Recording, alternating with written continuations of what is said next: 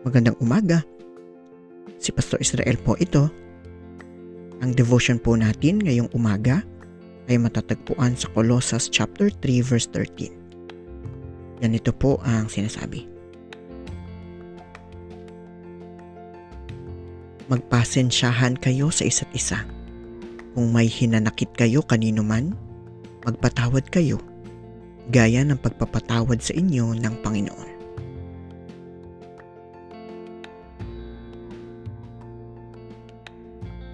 Sa mga ugnayan natin sa ating mga kapwa mananampalataya, hindi po maiiwasan ang hindi pagkakaunawaan sa maraming bagay. Sa talatang ito, ipinapahayag ni Pablo na hanggat maaari ang isang Kristiyano ay marunong magpasensya at magpatawad sa kanyang kapwa.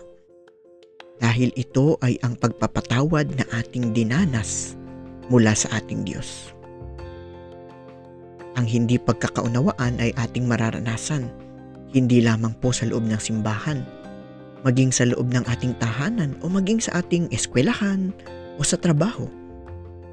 Ngunit nananatili ang hamon na tayo ay magpasensya at magpatawad.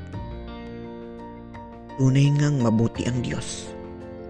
Tayo ay pinatawad niya sa ating mga pagkukulang at mga pagkakasala.